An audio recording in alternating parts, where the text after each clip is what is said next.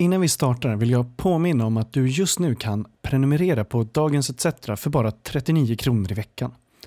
Tack vare er prenumeranter så kan vi fortsätta leverera toppjournalistik och radikal opinionsbildning. Det var allt. Nu kör vi!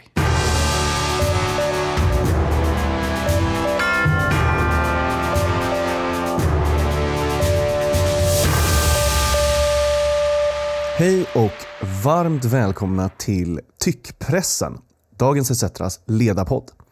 Eh, mitt namn är Max Karlsson. Jag är ledarskribent och poddens programledare. Med mig idag har jag Veronica Palm från Ledarsida. Halloj! Hej! Och Caroline von Seth, ledarskribent och politiskt aktiv i Centerrörelsen. Tja! Hej! Varmt välkomna båda två. Dagens ämne har jag valt att kalla eh, “Klart friskolebossen ska ha en jaktvilla”. Eh, och vi ska prata om eh, eh friskolor, eh, konstiga saker som bara rika människor gör, eh, vinstutdelning och eh, vägen framåt. Vi kommer mest att utgå ifrån Egil Söderins utmärkta granskning eh, och granskade journalistik av Anders Hultin och Watma-koncernen som har gått nu i dagarna i Dagens ETC. Jag tycker att det här är artiklar som alla skolintresserade borde läsa. Personligen så liksom gillar jag också den typen av eh, journalistik som så här, går igenom fakturor och kvitton men som liksom, liksom också varvar eller kryddar med en ordentlig intervju där någon liksom rik eh, huvudperson vägrar svara på frågor. Men innan vi börjar så har jag en liten minifråga också. Apprender eh, Vatma, Att växa, Procivitas, Dibber, Prolympia. Vad är grejen? Varför har friskolor så himla konstiga namn? Det är ju en jättebra fråga. Jag vet inte. Eh, jag skulle ju kunna säga att det är för att bara lägga ut dimridåer, försöka dölja sina intentioner. Men jag, det kanske bara är något så akademiskt. Jag, har, alltså jag var någon gång inbjuden på någon sån fest på universitetet när jag var ungdom. Och då stod de så här och sjöng kungsången och hade massa konstiga saker för sig. Jag tror nog snarare att det är det. Att det är någon liksom studentikost som är förvuxet. Vad tror du Karo? Men jag är väl inne på lite samma spår. Jag upplever att det inte bara kanske är de här stora friskolekoncernerna som har de här namnen. Utan, och även om man har Eh, ett ganska eh, alldagligt namn på sin skola så vill man gärna prata om att den är anrik på olika sätt. Liksom. Eh, att det är god tradition på skolan och det, det tror jag är ganska vanligt oavsett vilken skolform det är att man vill få det att framstå anrikt och fint och akademiskt trots att det egentligen kanske bara är en gymnasieskola. Vi ska prata om Vatma. Vatma är ju då den koncernen som grundades av Anders Hultin och som kommer lite från Eh, det är ju sammanslagningen av flera olika skolor men det kommer också lite från konkursboet i John Bauer som Hultin själv då också ägde. Men sen köpte konkursboet eh, för en billig peng när skolan eh, konkade och sen då startade upp det här. Det är en av de mest framgångsrika skolkoncernerna. Rätt mycket elever, rätt mycket anställda. Caroline, vad tycker du att, eh, att Vatma står för eh, kopplat till eh, eh, lyx och att kanske köpa en jaktvilla? Vad betyder det här egentligen? att Vatma går med, eh, har en ordentlig omsättning och eh, tar ut vinst har jag liksom inget principiellt emot. Sen så blir det ju när man får läsa om till exempel att man skär ner på lärare, att man har mindre anställda eller färre anställda helt enkelt, eh, så, så blir man blir ju också upprörd liksom. Men varför tror du man blir upprörd då? Alltså vad, vad, är, det, vad, är, det som liksom, vad är det som rör till en? Ja, men det som gör mig upprörd är att eh, alltså färre lärare betyder ju sämre kvalitet på skolan. Alltså det är så det är för att det innebär fler elever per, per lärare och det betyder mindre lärartid per elev. Liksom. Eh, och jag, alltså, jag har väl lite egenintresse i det här. Jag studerar till att bli eh, ämneslärare och tycker att det är väldigt viktigt. Eh, och jag blir eh, ganska less när det är så här, mina surt förvärvade slantar går till, liksom, inte går till eleverna direkt för det är ju det jag vill. Jag vill ju för att elever ska få en god kvalitativ utbildning. Liksom. Vad säger du Veronica? Alltså det, det är något stötande med så snuskigt stora, vad var det, 9,7-9,4 miljarder i bara vinstutdelning de senaste tre åren. Jag, jag fattar att man har olika lön, eh, jag, även om det principiellt är väldigt svårt att motivera. Jag fattar att man kan liksom bilda ett företag och, och eh, tjäna en massa pengar och sådär. Men, men det här orimliga, helt oanständigt snuskigt mycket pengar, det är hur kan man motivera för sig själv att jag har jobbat så hårt att jag förtjänar de här eh, det är, I mitt huvud får jag inte in den liksom människo och samhällssynen. Eh, och det gör nog att jag Ehm, och säkert många med mig riskerar att liksom stanna vid den tanken att så här, det här är helt sjukt, det är oanständigt, det är snuskigt mycket pengar. Eh, nu måste vi göra revolution. Och det är inte riktigt lösningen. Utan det är, det är klart att det här är ju, han är ju barn av sin tid eller sin plats eller sin kultur. Och då är det ju den tiden, platsen, kulturen som vi behöver hitta ett liksom verktyg att, att förändra. Superintressant. Det som jag reagerar på det är att det är så svårt att ta reda på någonting. Det är nästan alltid massor av underbolag. Det är nästan alltid liksom ett, ett nät som är svårt att följa och framför allt om det är så att du är typ lärare eller elev.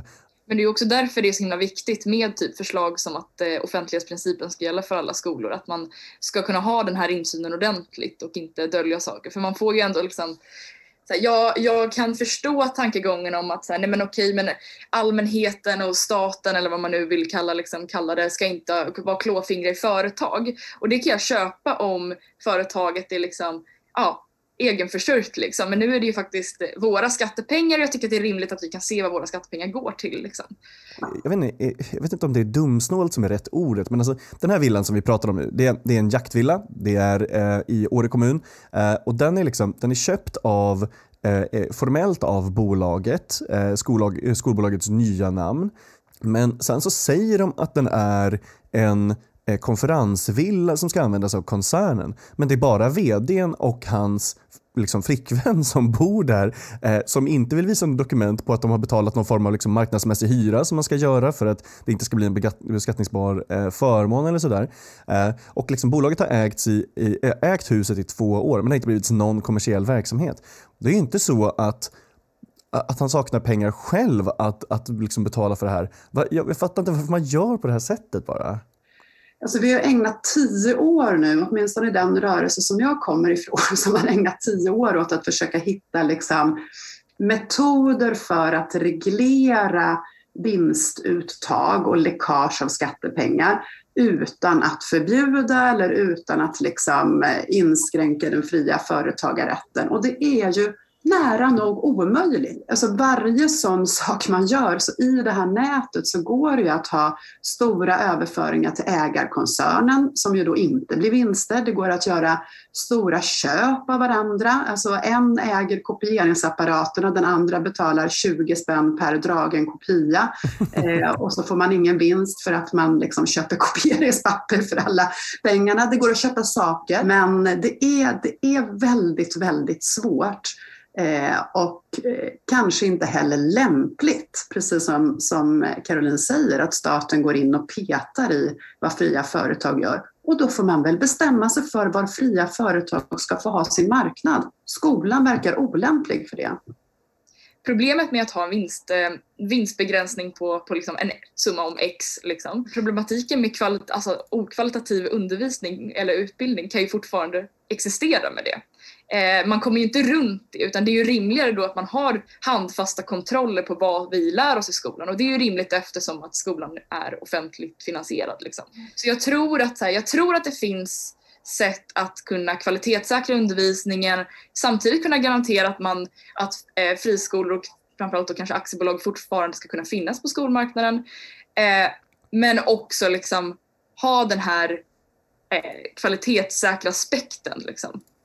Fast då är det, ja, och jag tror det är ju bättre än vad det är nu i alla fall. Men det, är ju, men det, det det är då är ju också en, alltså då förutsätter man att du som förälder eller elev är en eh, medveten kund eh, på skolmarknaden.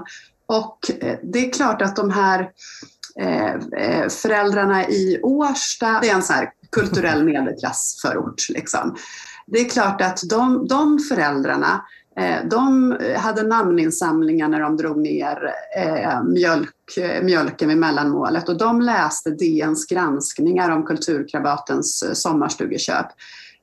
Här ute där jag bor, som är lite längre ut på samma tunnelbanelinje, Eh, där har vi haft en skola som är engelskspråkig och som vänder sig till arabisktalande föräldrar i Rågsved. Eh, som blev, alltså den blev utdömd av Skolinspektionen och tvingades stänga. De föräldrarna läser inte DNs granskningar som hade varit. De föräldrarna har inte det kulturella kapitalet att gå in till rektorn och säga att vi vill ha en bättre undervisning för den skolpeng som ni plockar ut. Resonemanget att liksom ha en fri marknad där var och en får välja och där vi är goda kunder och där vi, där vi har öppna böcker, att öppna böcker och granskning ska lösa alla problem, bygger ju på ett, att vi inte har ett klassamhälle.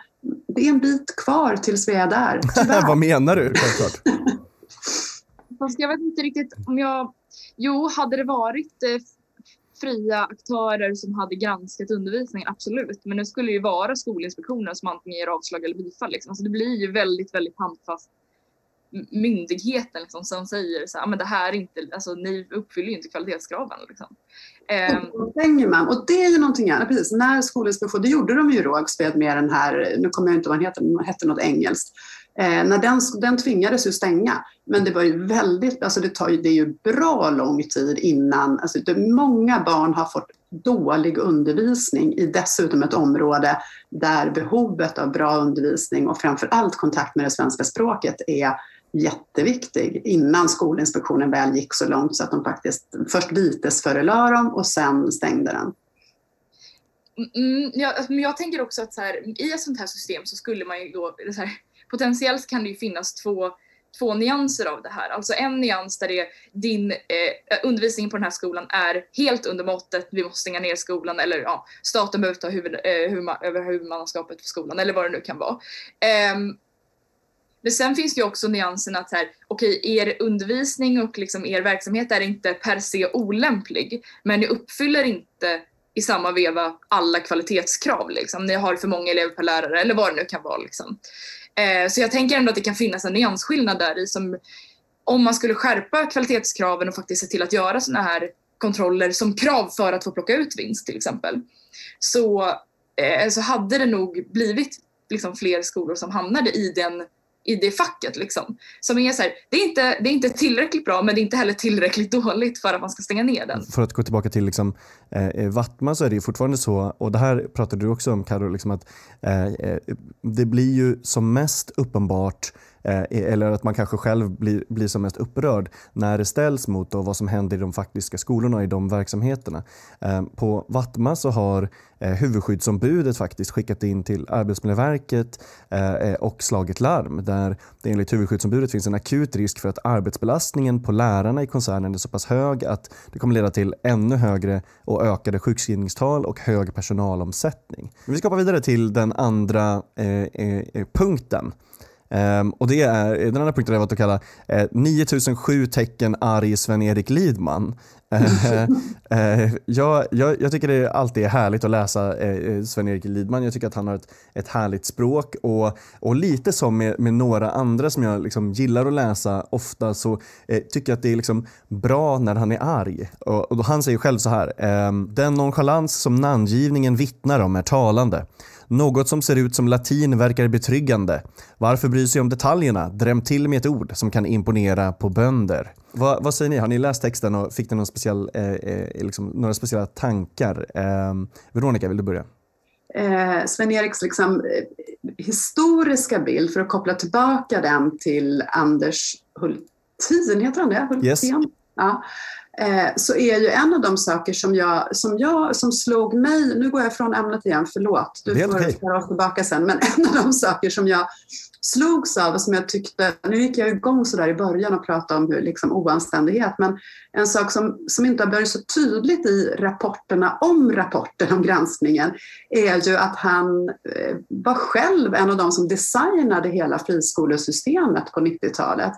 Eh, och det är ju lite anstötligt. Det, jag säger inte att, att det är förbjudet att liksom eh, vara, om man har varit eh, eh, moderat politisk sekreterare på utbildningsdepartementet och designat ett nytt friskolesystem, att man då inte ska få vara verksam i samma område, för det är klart att man har ett intresse för det. Men det är lite anstötligt att gå från liksom eh, Eh, den som skriver lagstiftningen till att ta över eh, John Bauer-koncernen, köra den i konkurs, köpa upp ett gäng skolor, eh, plocka ut 9 miljarder, förlåt 9 miljoner på, på tre år. Alltså det finns något i den där kedjan som, är, som, som gör att det börjar bli väldigt svårt för de som tycker att vi måste ha lite mer frihet och eh, gullighet i skolan och därför är friskolesystemet bra. Det börjar bli väldigt svårt att motivera det. Och det tycker jag också att Sven-Erik Lidman i hans liksom större historiska perspektiv ändå pekade på att det där med liksom små söta ur och skur, eh, det, det är inte de som har kommit det är liksom fullt rimligt att de pengar som faktiskt dras av mig motvilligt ska gå till vettiga grejer. Liksom. Um, och jag är väldigt glad att den här texten är en, en, ett sånt tecken, men jag är väldigt, väldigt glad att debatten om um, friskolor har förflyttat sig väldigt mycket på bara ett år. Alltså jag, jag var ute och eh, jag gjorde ganska stora utspel om friskolor för ja, men mindre än ett år sedan och då var det väldigt få borgerliga som liksom kallar sig själv borgerliga och liberaler som hade varit ute i den frågan och kunnat säga att friskolereformen är inte perfekt. Det finns absolut kritik man kan ha kring det.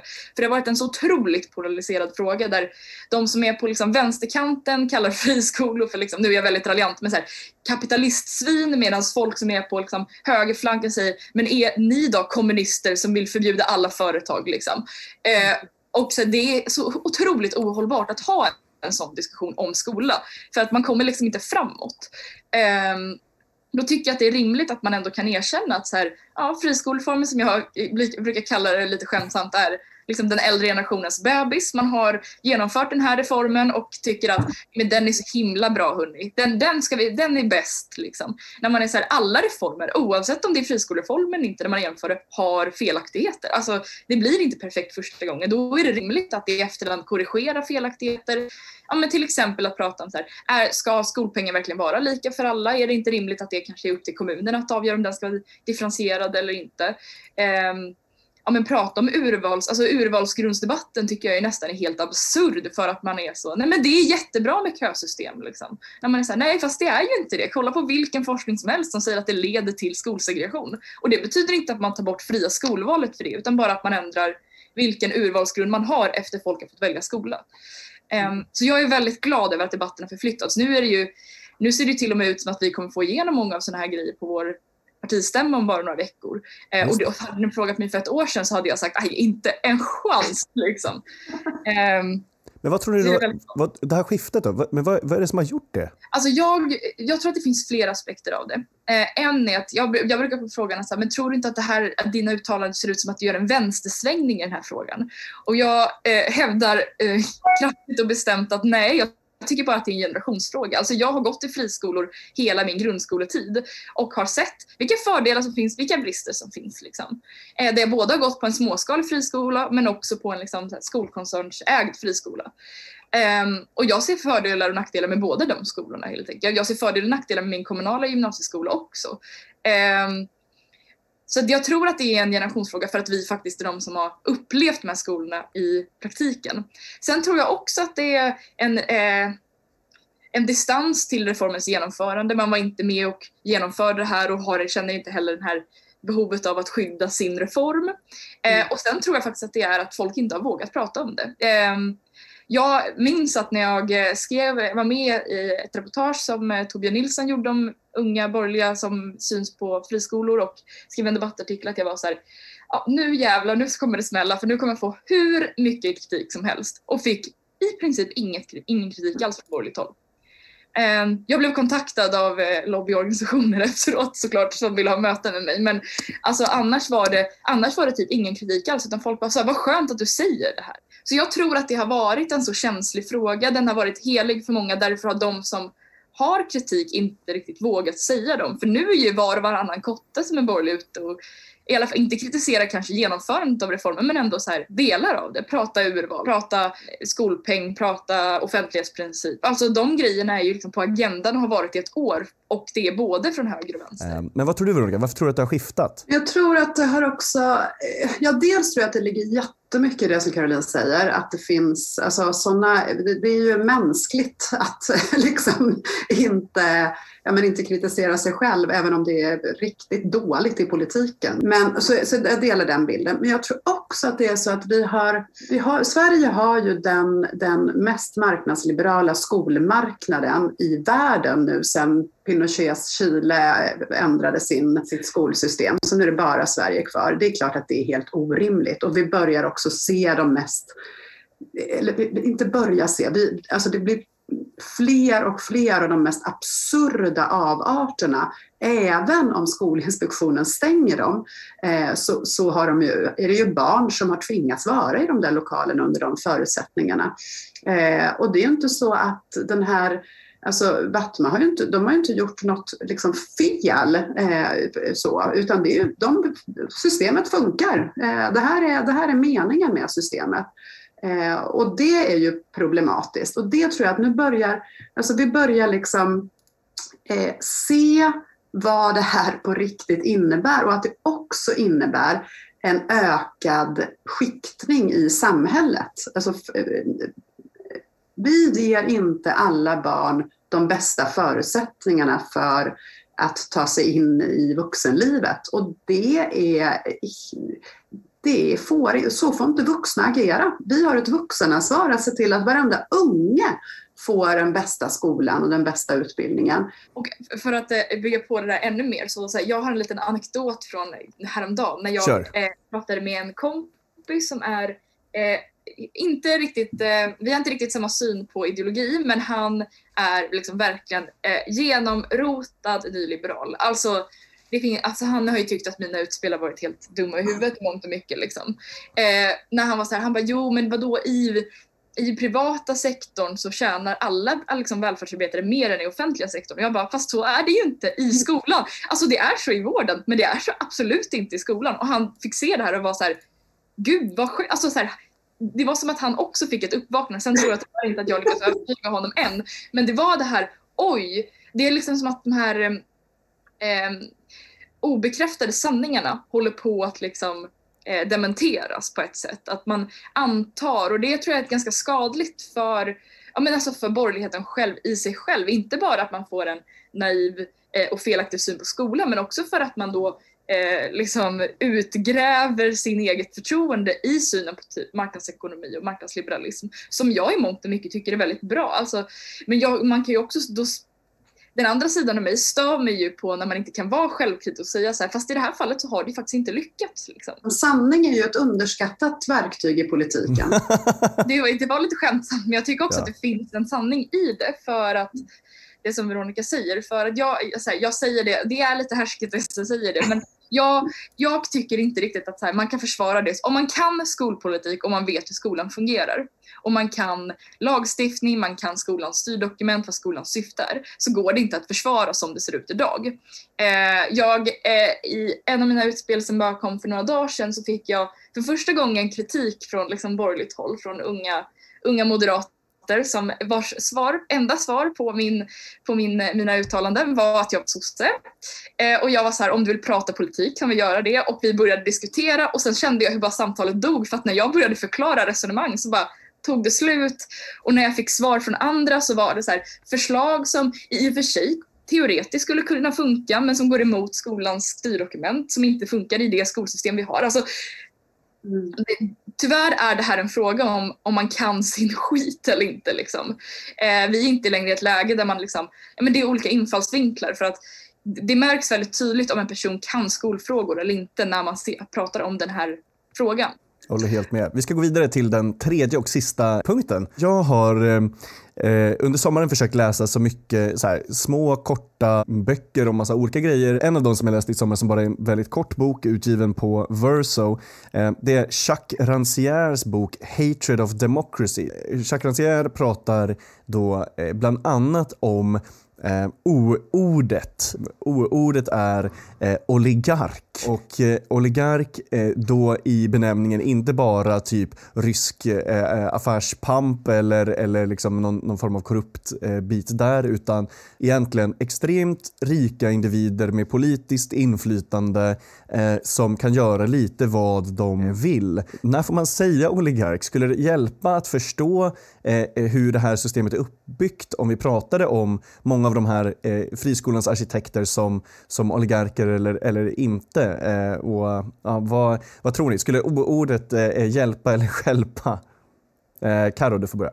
Jag vill ju nog säga att det skulle skälpa för att jag tycker att den här nidbilden av eh, som vi målar upp bidrar till en polariserad debatt som gör att vi inte kommer framåt. Alltså, sen så kan man ju liksom skämtsamt säga det, göra lite satir så, det är en annan, en annan sak som jag också kan tycka liksom är så här, det kan ju också vara underhållande liksom, att man pratar om så. Men, men jag tror nog att så här, till syvende och sist så landar jag nog i att sådana typer av utmålningar bara skadar debatten som vi har. Alltså, Um, sen är det klart att det funkar för att liksom påvisa sin egen agenda. Liksom. uh, men jag, jag, jag är alltså himla mån om att det inte ska bli en ännu infekterad debatt så att det blir en backlash på dit vi har kommit nu. Att det blir ännu mer liksom, polariserat efteråt. Jag, tror också, alltså jag, tror, jag delar den bilden Caroline. Jag tror också att det blir liksom, alltså det snarare kan vara kontraproduktivt även om man tycker så. Däremot, det som är spännande i liksom oligarktänk, alltså det, det som har hänt i samhället är ju att det finns en Alltså någon, där, den demok, där demokratin som i år fyller 100 år har liksom kontinuerligt jobbat för ett ökat folkstyre i liksom jättelänge, ökat inflytande, fler människor ska, alltså pengar ska inte räknas som makt i större, så stor grad. Eh, så har vi ju haft en backlash men, säg senaste 15-20 åren. Från det att jag blev politiskt aktiv så har jag märkt hur det är svårare att komma in på arbetsplatser eh, som inte har kollektivavtal för facken. Det är svår, alltså ofta de stora byggbolagen, för att ta ett helt annat exempel, eh, så får man liksom ha politiska samtal om de inte är rent tradionistiska. Om det handlar om samtal om liksom arbetarrörelsen, det behöver inte vara partipolitik, utan bara så får man ha dem utanför grindarna. Det är ju verkligen ett sätt för den som har pengamakten att också styra tanken hos den som den köper arbetskraft ifrån. Och det slutade vi med i Sverige successivt från det att demokratin infördes, men det är på väg tillbaka. Gud vad bra, toppen. Vill ni säga någonting mer eller tipsa om någonting mer eller så som ni vill säga till lyssnarna eh, så har ni möjlighet att göra det eh, nu. Det kan vara vad som helst. Läs på. ja, Caroline säger läs på. Veronica, vad säger du? Ja, och läs annat. Alltså, det är en av de saker jag... När jag lämnade politiken så började jag sluka skönlitterärt. Jäklar vad smart man blir av det. Alltså varför har du inte gjort det innan? Som blivande svensklärare instämmer jag i Härligt, gud vad bra. Uh, ja, och jag hade egentligen bara mitt tips då med, med eh, uh, Jacques Rancières Hatred of Democracy. Jag tycker det var kul läsning som jag hämtade mycket från till till exempel det här. Bra, då eh, stannar vi där. Tack så mycket för att ni lyssnade. Vi Tyckpressen är tillbaka nästa vecka. Ciao!